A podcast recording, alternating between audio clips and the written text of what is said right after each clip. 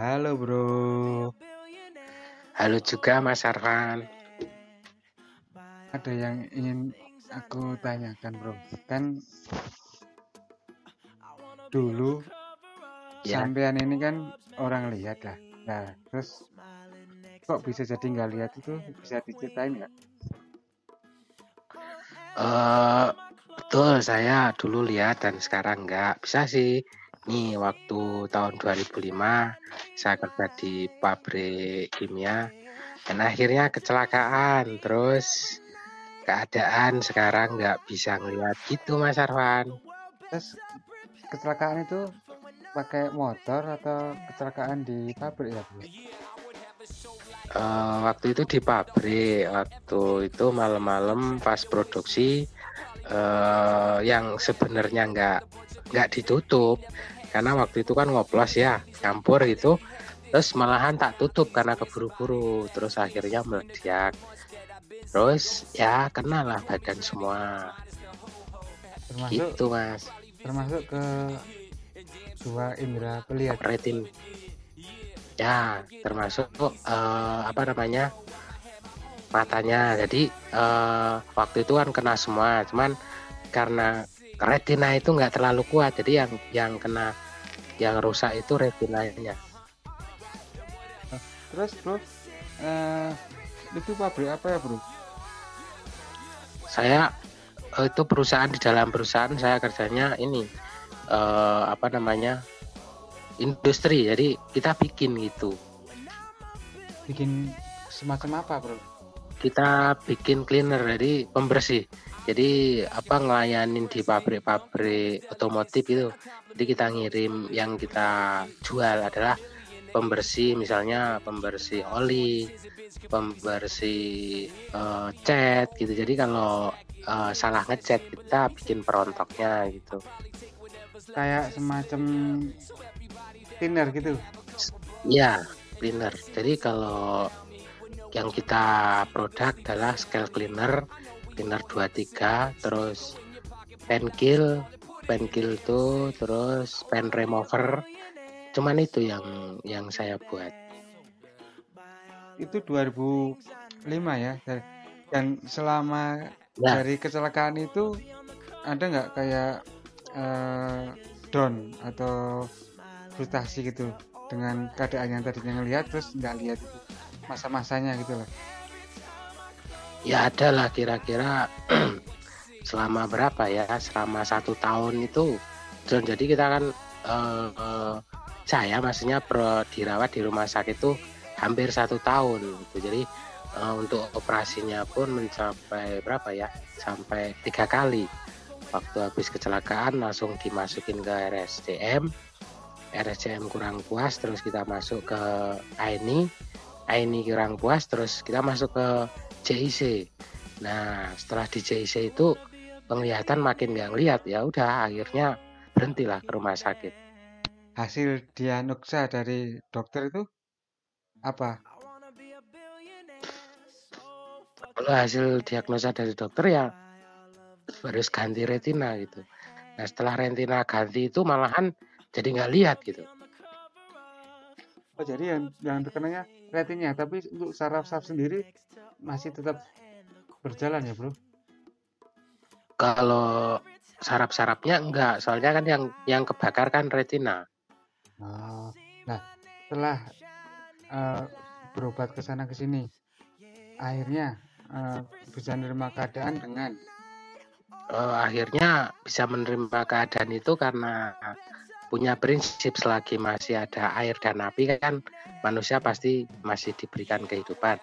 Akhirnya tahun dua ribu, awal tahun dua ribu enam saya minta pulang aja. Akhirnya pulang, pulanglah ke Magelang. Setelah pulang apa kegiatan di rumah di Magelang? Setelah setelah pulang saya masih punya banyak teman di Jakarta, terus saya buka showroom motor, bangkrut.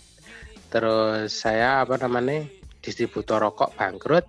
Terus perjalanan distributor rokok itu kan saya ketemu sama tunanetra, kok bisa ini dan itu gitu. Terus saya tanya sekolahnya di mana, di Temanggung gitu. Terus akhirnya aw, apa ya awal dua ribu enam itu saya masuk ke P S B N Temanggung. Oh, jadi uh, sempat belajar di Panti Sosial Bina Netra ya? Ya, saya di sana selama dua tahun, terus pindah-pindah pindah ke Solo, terus dua ribu dua belas tuh saya ngikutin juga di Kartika di Starata di Jakarta. Oh, dan dari belajar pindah-pindah itu sekarang pasti punya semacam kayak panti pijat ya atau masas gitu ya? Uh, setelah saya pulang dari Temanggung tuh tahun dua ribu sembilan, uh, saya kesana kesini cari kontrakan buka pijit, terus setelah itu menemukan istilahnya ide lain. Jadi untuk sekarang panti pijat di tempat teman saya uh, milihnya ke ini ke industri kebersihan. Industri kebersihan kayak apa bro? Atau masih bergerak di dulu waktu masih lihat kayak bikin dari bahan kimia kayak cleaner tadi? Enggak, waktu dua ribu waktu awal-awal memang ya saya bikin sabun, cuman karena permasalahan dari bahan baku itu terlalu repot, akhirnya saya pindah bahan baku yang ada di daerah saya. Jadi saya sekarang bikin kerajinan sapu gitu. Oh, itu bikin sapu tuh dapat keterampilan dari mana ya? Uh, awal gagasan itu waktu di P S B N kan diajarin pijit, terus keterampilannya itu kan bikin sapu, keset, kemucing. Nah, terus saya ambil salah satu bikin sapu toh. Oh, karena emang gini ya, karena emang Pak Ruwanto ini seorang yang pantang menyerah, terus dari tadi yang bikin buka showroom, terus bikin apa jualan uh, rokok tadi, terus sampai sekarang pun tetap harus berjuang ya, walaupun dengan keadaan kebutaan tapi tetap berwirausaha ya. Ya betul sekali, karena salah satu salah satu tujuan kan saya nggak mau ngerepotin keluarga. Jadi uh, apa ya namanya apapun yang terjadi dalam keadaan seperti apapun kan selagi masih diberi hidup kan harus harus berusaha. Nah, apa yang saya bisa itu salah satunya bikin itu. Untuk sementara ini masih uh, bikin sapu. Jadi udah tahun-tahun ini saya mengge- istilahnya apa? Uh, saya yakin gitu. Jadi ya saya yakin untuk sapu ini bisa ngidupin saya gitu. Mas Arfan. Itu kalau bikin sapu itu hasil karya sendiri, dikerjakan sendiri atau dibantu teman-teman tunanetra yang lain, Mas Bro? Uh, untuk awal mula gitu, jadi kalau dibantu kan otomatis masih ngerepotin orang. Jadi dari awal mula itu uh, saya udah punya keyakinan kalau sapu bisa. Nah, terus perjalanan hidup akhirnya saya bikin sendiri dari jadi dari bahan mentahan gitu, uh, terus saya proses, jadi saya sisir, terus saya rangkai sendiri, saya jual sendiri gitu. Terus setelah perjalanan uh, lama gitu, saya uh, ngajakin teman-teman bagi yang mau gitu. Sekarang bisa dekat, bisa dikatakan udah agak enakan ya, udah ada yang bantu ya dari segi produksinya, terus segi pemasaran juga udah ada yang bantu ya. Uh, untuk sementara ini masih ada apa ada sih ya dua. Jadi untuk bagian produksi kita masih minta bantuan-bantuan. Jadi uh, apa yang kira-kira mereka bisa kerjakan. Jadi tujuan saya bukan ini ini pekerjaan ini bukan cuman untuk saya. Uh, saya berpikir mereka-mereka itu ya mereka-mereka itu yang nggak punya Uh, apa keahlian gitu saya bantu. Jadi untuk sekarang itu saya sudah bisa berjalan tiga orang. Jadi jadi uh, pemikirannya ada di saya, untuk tenaganya kita jalanin bareng-bareng. Oh, jadi itu berawal dengan uh, diri sendiri, produksi sendiri, terus sekarang udah ada yang bantu tiga orang lah. Ini untuk pemasaran itu kan tunanetra ya, gimana cara untuk pemasarannya gitu loh? Iya. Untuk pemasaran kalau masih awal-awal memang kelihatannya susah, cuman setelah dijalanin itu sebenarnya gampang sekali. Jadi kita eh, pertama ya kita kita jualan keliling. Jadi d- dari jualan keliling itu kan kita tahu siapa sih siapa sih yang butuh misalkan ya. kita bisa nitip ke warung ya. Keduanya eh, kantor-kantor jelas ya, kalau kantor-kantor itu kan pasti butuh. Nah, butuhnya itu misalnya kalau di sekolahan itu ada yang tiga bulan sekali, ada yang enam bulan sekali, ada yang satu tahun sekali. Itu kita bisa tahu kan karena dari kita pernah jalan. Oh, jadi berawal dari bisa dikatakan door to door ya, jalan dulu keliling dipasarin terus merambat ke perkantoran ya, atau bisa dikatakan kantor pemerintah, sekolahan-sekolahan, karena emang kantor-kantor atau sekolahan itu membutuhkan untuk bersih-bersih semacam sapu gitu ya.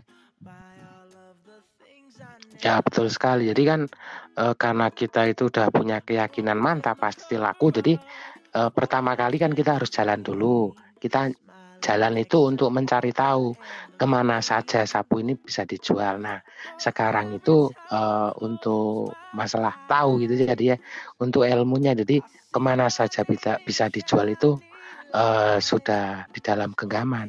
Cuman untuk masalah kelancaran itu kan misalkan kita harus uh, apa minta kontrak-kontrak dari sekolah. Nah itu yang belum, karena untuk produk sendiri juga belum siap, karena kita masih tahapan uh, apa ya uh, masih merintis itu Mas. Jadi kalau di kantor-kantor uh, pemerintah ataupun sekolah gitu, jadi per tiga bulan sampai enam bulan itu datang sendiri atau udah ada kontak untuk Mas Ruwanto ini kok udah rusak sapunya bisa diantar atau gimana? Oh, untuk sementara ini masih belum, karena apa? Karena masih masih menyelesaikan Uh, masalah-masalah yang ada di kita ini kan belum selesai. Salah satunya produksi belum bisa banyak. Terus untuk tenaga juga kan belum apa namanya ya masih tahap belajar. Jadi kalau produk itu kita sudah bisa banyak ya, bisa menghasilkan banyak. Uh, terus untuk apa uh, kita sudah bisa uh, membayar karyawan, tentunya semuanya bis- sudah bisa diatur. Itu kan tinggal kita minta uh, minta kontrak sama mereka-mereka semua itu kan. Jadi yang jadi masalah kita belum itu kan, seandainya dia itu minta se, minta kapanpun kan, kalau udah sistem kontrak kan harus ada, harus barang sudah siap, yang antar pun ada. Nah karena barang itu masih sedikit, terus karyawan kita juga belum punya, pas mereka itu lagi ada ajaran baru kita datang aja gitu. Cuman uh, apa namanya cuman sampai situ aja. E, untuk sehari-hari kita-kita ini udah cukup. Cuman untuk e, biar sukses itu tentunya harus arahnya ke situ gitu. Nah ini untuk produksi satu sapu itu diperlukan berapa waktu atau hari ya? Kalau waktu kita kan ada bagian masing-masing. Jadi bagian pertama adalah uh, ini. Jadi masih masih hijau uh, habis panen itu kan harus dibuka dulu ya. Dibuka terus disisir. Nah itu kalau orang-orang normal, orang-orang normal itu minimal satu hari harus bisa menghasilkan sekitar tiga puluh sampai empat puluh kilo itu setiap harinya. Nah untuk produksi ya, untuk produksi itu uh, kalau memang istilahnya udah mahir kayak teman-teman yang ahli itu sehari harus bisa menghasilkan sekitar seratus sapu itu. Dalam sehari seratus sapu tuh satu orang? Iya, satu orang itu satu hari harus bisa merangkai uh, seratus sapu. Itu kan memenuhi target. Untuk penyisiran sendiri satu hari harus bisa mencapai uh, tiga puluh kilo sampai lima puluh sampai empat puluh kilo itu itu hukum normal. Jadi kalau belum sampai situ itu namanya masih belajar Mas. Jadi kan untuk apa namanya uh, istilahnya ngebantu masarin, ngantar, terus untuk mengambil-ngambil barang kan kita untuk sementara ini masih kerjasama. Jadi belum siap karyawan, juga belum siap istilahnya pakai jasa ojek juga belum, itu masih sesama teman. Jadi untuk mencukupi kebutuhan sehari-hari aja gitu Mas. Boleh, hebat sekali ya, ini menarik sekali ya untuk uh, jadi untuk biar masyarakat pada umumnya tahu bahwa orang tunanetra tetap nggak putus semangat berusaha terus untuk mencapai sukses dengan mencari pekerjaan yang halal dan bisa membantu teman-teman uh, sesama tunanetra memberi lapangan pekerjaan ya, Mas Ruwanto ya. Ya, kalau sesama disabilitas sih uh, ada rencana, kalau memang komunitasnya di sini sudah jadi, itu rencana mau kerjasama sama Pertuni-Pertuni. Nah, untuk Pertuni-Pertuni seluruh Indonesia itu terserah mereka mau minta diajari cara membuat, mau produksi atau mau kerjasama cara penjualannya. Jadi uh, apa namanya? Saya usaha seperti ini, tujuan saya bukan bukan untuk saya sendiri. Kalau sekarang sudah tahapannya sampai di situ. Kalau dulu itu untuk saya sendiri. Kalau sekarang e, sudah bisa istilahnya apa yang ngebantu bagi mereka-mereka yang minat seperti itu, Mas Arfan. Jadi e, tujuannya sangat mulia sekali ya. Jadi bisa berbagi dengan sama penyandang disabilitas untuk terserah mau e, mau produksinya atau untuk pemasarannya seperti itu ya, Pak Ruwanto ya. Ya, seperti itu. Kalau sekarang sudah sampai seperti itu. Kalau dulu waktu awal nggak eh, pernah berpikir seperti itu karena untuk untuk diri sendiri aja kan masih masih nyari istilahnya harus bikin yang bagus seperti apa, bahannya dari mana, itu kan masih berpikir. Terus untuk penjualannya sendiri kan waktu waktu Waktu dulu-dulu kan belum belum kebuka ya di mana saja itu. Jadi sasaran-sasaran itu kan belum tahu. Nah, kalau sekarang kan itu tadi udah saya sebutin kan.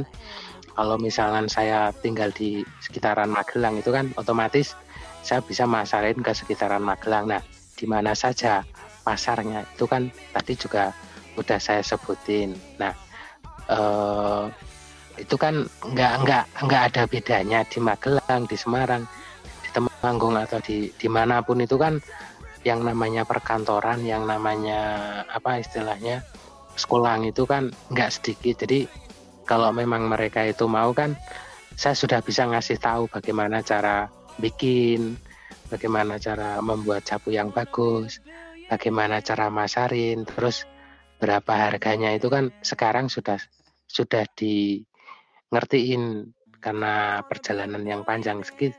Seperti itu, Mas Arfan. Ini untuk pemasaran karena Pak Ruwanto di, di Magelang paling jauh di Jawa Tengah itu atau udah sampai melebar di luar Jawa Tengah atau cukup di sekitarnya kayak Semarang atau Magelang yang tadi di obrolin sama Edi beritahukan ke saya.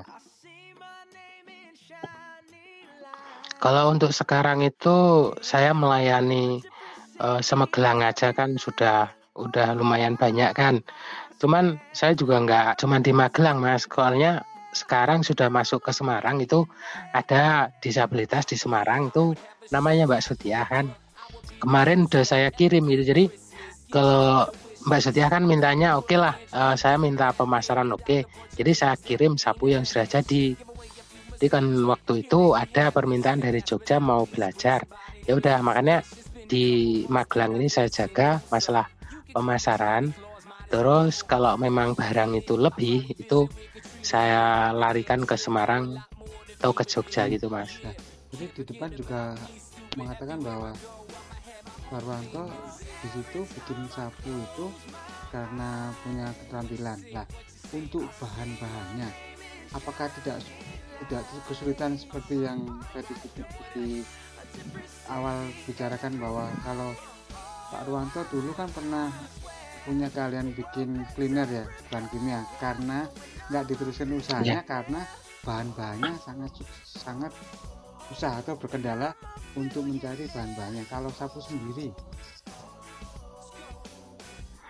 oh, kalau dari bahan-bahan kimia itu kan seperti ini ya, saya sebutkan satu persatu dari bahan kimia itu. Yang jadi masalah gini, kimia itu ada kualitas bagus dan agak jelek, jadi harus pakai penglihatan satu. Yang keduanya barang-barang kan adanya di kota-kota besar, jadi saya untuk menjangkau ke sana itu eh, transport terlalu mahal. Jadi kalau misalnya saya minta pengiriman itu kan harus partai banyak ya. Tuh soal kimia. Nah, tapi kalau sapu sendiri itu enggak, karena di kampung saya itu kan banyak tumbuh aren. Mereka-mereka itu kan e, punya banyak itu. Jadi ijunya itu kan cuma dari kampung saya. Jadi saya enggak terlalu repot. Apalagi itu kan bisa ngecer. Sebentar dulu. Aren. Aren itu apa ya? Mungkin Boleh. Banyak pendengar yang enggak ngerti aren. Aren semacam apa ya? Pohon aren itu e, yang terkenal itu kan menghasilkan gula aren. Nah, gula itu kan ada di pasaran itu kan ada dua, namanya gula Jawa itu kan ada dua jenis. Itu yang satu itu gula dari pohon aren, yang satu gula Jawa dari pohon kelapa. Nah, yang di sini saya buat itu ke, apa pohon aren itu menghasilkan gula Jawa yang disebut dengan gula aren. Terus keduanya kolang-kaling, tentunya masyarakat umum kan tidak asing dengan yang namanya kolang-kaling. Nah, kolang-kaling itu juga eh, yang ada di pohon aren. Nah, terus ijo. Jadi eh, batang-batangnya itu kan ada ijonya. Jadi eh, apa ya, pohon aren itu menghasilkan tiga produk. Salah satunya ijo yang dibikin sapu ijo. Keduanya gula Jawa yang berasal dari pohon aren disebut gula Jawa aren. Terus kolang-kaling itu. Nah, kolang-kaling itu adanya hanya di pohon aren gitu, Mas Arfan. Sebentar, aku eh, penasaran juga. Soalnya waktu aku juga pernah ikut belajar di P S B N ya. Itu bahannya itu ada tiga yang saya tahu ya. Namanya sapu yang dari plastik. Ya. Terus sapu merang warnanya hitam itu. Terus satu lagi eh, kayak ya. apa ya? Gabah dari pari. Nah, kalau yang aren sendiri yang mana sih? Ya, begini, sebenarnya itu bukan gabah atau bukan merang ya, Mas. Itu bahan sapu itu yang ada di pasar sekarang ini ada tiga. Salah satunya dari ijo, itu warnanya hitam. Terus yang warnanya kuning itu kalau di Magelang itu disebut glonggong. Kalau di Purwokerto atau mungkin Gunung Slamet itu dinamakan pohon rayung. Jadi terus ada lagi ya bahan sapu itu yang terbuat dari nilon. Jadi kalau nilon itu hampir mirip kayak senar, kayak pengikat-pengikat senar itu. Jadi kayak apa namanya benang pancing itu. Nah, bahan-bahan sapu untuk sekarang itu yang banyak di pasaran itu yang yang banyak apa ya yang terdapat di pasar-pasar itu bahannya cuma tiga itu, bahan bakunya itu. Satu dari ijo itu warnanya hitam, terus yang dari rayung itu yang warnanya kuning yang kayak pohon padi gitu, tapi itu bukan pohon padi, itu namanya rayung atau glonggong. Terus satunya lagi yang kelihatan dari plastik itu sintetis, itu itu bahan bakunya memang penghasil dari pabrik karena itu jenis kayak plastik sintetis gitu, nah, Mas Arfan. Itu kan untuk bahan yang untuk sapunya yang dibawa ya. Sedangkan setahu saya untuk satu sapu tuh kalau nggak salah ada tiga bagian ya. Sapu sendiri yang tadi dibilang itu. Terus ada juga yang dari kayak plastik. Terus sama tongkatnya, tongkat. Betul. Nah, emang semuanya ada ya. Juga di Magelang. Uh... Untuk plastiknya itu namanya ya plastik itu kan lakop, yang untuk mengikat ijo itu ya, yang untuk menancapkan garan atau stik itu, itu memang dari pabrik, Mas. Gitu. Jadi kita belum bisa mengadakan barang dari pabrik sendiri karena kalau dari pabrik harus partai, partai besar itu minimal sepuluh ribu biji. Nah, karena kita itu masih ngecer paling belinya seratus dua ratus, nah kita ke agen itu plastiknya. Jadi untuk tangkai atau gagang sapu sendiri itu memang di sini nggak uh, kesulitan sama sekali tuh. Ini untuk ketahanan kadang ada juga nih pengalaman ya, beli sapu baru ya. ber- berapa bulan sudah rusak. Lah untuk kekuatan sapu yang diproduksi Pak Ruwanto itu sampai berapa lama? Kalau punya saya satu ya untuk ijuk sendiri itu kan karena kita sudah pengalaman berbulan-bulan atau mungkin bertahun-tahun, jadi kita tahu ijuk yang kuat itu yang seperti apa. Salah satunya ya yang besar-besar nggak potong-potongan. Jadi kalau misalnya buat nyapu itu nggak pada rontok, karena kita memang e, milih itu bahannya. Satu, yang kedua lakop. Nah, lakop itu ada yang murah, ada yang mahal. Tentunya kalau yang murah itu kan mudah sobek. Kalau yang mahal itu kan tebel, tebel terus kuat. Terus itu kan pakai tali. Nah, talinya itu kan juga macam-macam. Ada yang murah, ada yang mahal. Kalau yang terlalu kecil itu kan mudah putus. Nah, kita pakainya yang standar, agak besar, cuman harganya mahal. Terus tangkai, kita tangkai juga nggak lepas dari istilahnya apa ya peminat eh, apa ya komentar-komentar dari konsumen. Jadi mereka butuh sapu yang bagus, cuman ringan. Nah, kita punya inisiatif, kita pakai bambu. Jadi eh, keistimewaan produk saya itu satu, ringan dan kuat gitu, Mas Arfan. Jadi untuk produksi sapu itu emang harus ada perhitungannya ya, dari dari panjangnya stik atau tangkai atau pegangan sapu, terus beratnya juga emang harus diperhitungkan juga, Mas Arfan.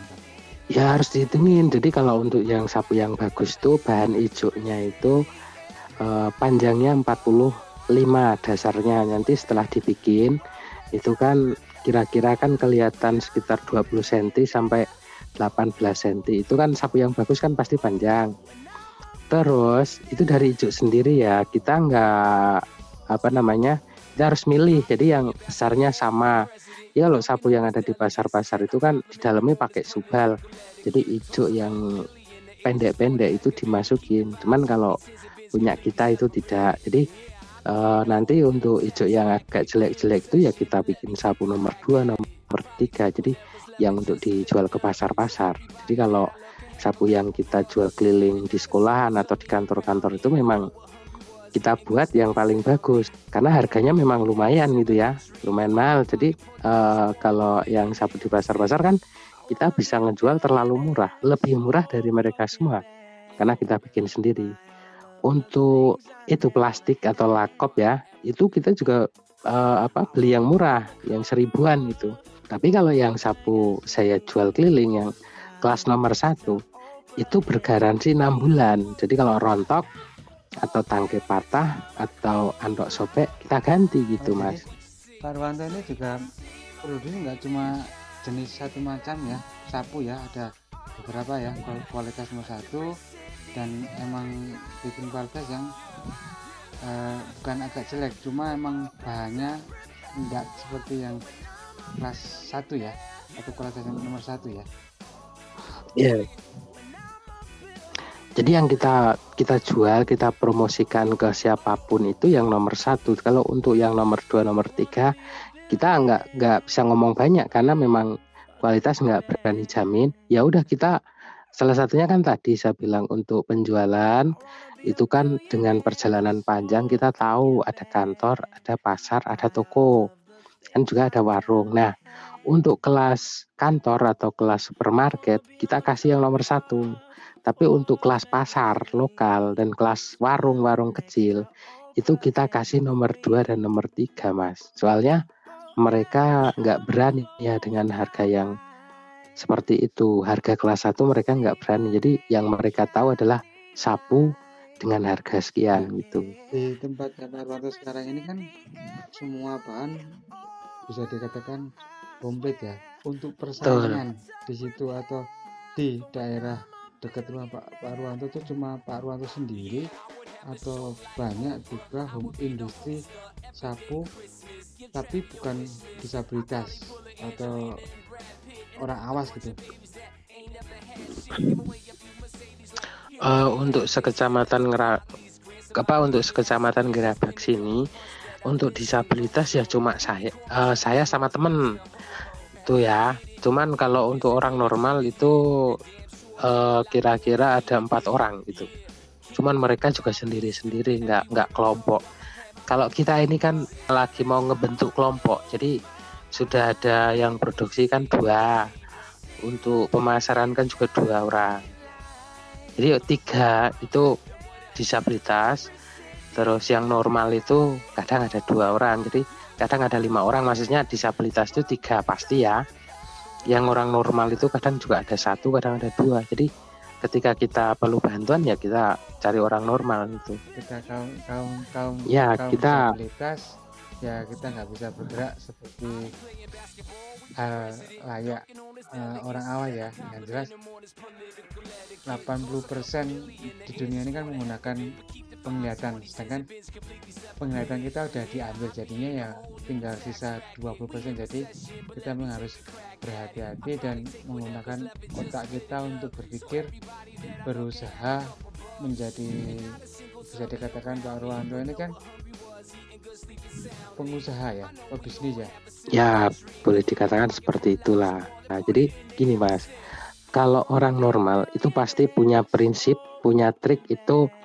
Teorinya pasti gini, cepat, tepat, pasti dapat Mas. Nah kalau tunanetra itu lain Mas. Kalau mau pakai itu, itu nggak bisa. Kalau tunanetra itu punya prinsip gini Mas, pelan tapi pasti. Jadi apapun yang dikerjakan tunanetra itu, kalau dia mempunyai prinsip pelan tapi pasti. Nah kalau apa namanya, itu pintu kesuksesan tuh harus pakai itu Mas kalau tunanetra. Jadi pelan tapi pasti ya. Oke okay. Nah ini uh, pesan-pesan ya untuk teman-teman tunanetra apa nih dari Pak Ruwanto? Ya pesan-pesan pesan-pesan untuk tunanetra itu, barang siapa menginginkan sesuatu dengan sungguh-sungguh maka ia akan mendapatkan. Oke, nah untuk masyarakat umum ya atau uh, orang awas itu apa misalnya juga ada nggak? Untuk orang awas ya kalau memang ada disabilitas istilahnya uh, bolehlah dikasihani, cuman jangan terlalu dikasihani, cuman mereka itu perlu diperhatikan, perlu diingetin itu. Jadi kalau untuk orang-orang normal itu ngasihani tunanetra itu memang sebenarnya orang yang perlu dikasihani. Cuman kalau ter, terlalu berlebihan dikasihani itu biasanya itu adalah membunuh ya, membunuh sifat manusia. Jadi nggak usahlah, kalau memang bisa nggak usah dikasihani, cuman diingetin. Jadi kalau memang punya produk bagus atau memang dia berkualitas, ya harapannya diingetin. Jadi diingetin tuh bisa bisa deh dibantuin ngejualin, bisa juga dibeli gitu. Itu sudah uh, istilahnya ngertiin gitu. Oke, itu Mas Arfan. Terima kasih banyak untuk inspirasinya ya. Ini mudah-mudahan menjadi uh, inspirasi buat teman-teman tunanetra yang belum mempunyai tujuan hidup ya, yang masih dikatakan uh, nggak ada arah ya kan, dan masih ikut orang ke di panti atau belum punya usaha, biar mereka kedepannya bisa berusaha dengan adanya berba- pembi- uh, obrolan kita untuk seperti Pak Ruwanto ini ya. Jadi menjadi seorang pengusaha sapu tapi niatnya sangat mulia sekali, bisa berbagi dengan teman-teman tunanetra ya. Sekali lagi terima kasih atas waktunya. Semoga home industrinya Pak Ruwanto semakin tambah besar, sukses, bisa dikenal semuanya, dan cepat mendapatkan uh, label atau merek biar bisa merangkak ke nambah ke supermarket atau pasar yang lebih besar, bisa diekspor ke luar negeri ya. Oke Mas Maturun.